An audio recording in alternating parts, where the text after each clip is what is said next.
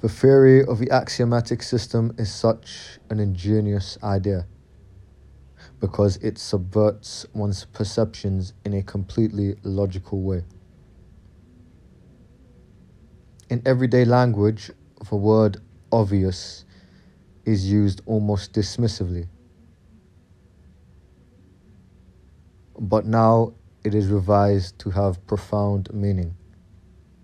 Because a principle is self evident, it could then serve the foundation of complex theory. However, this leads to a series of questions. What is obvious?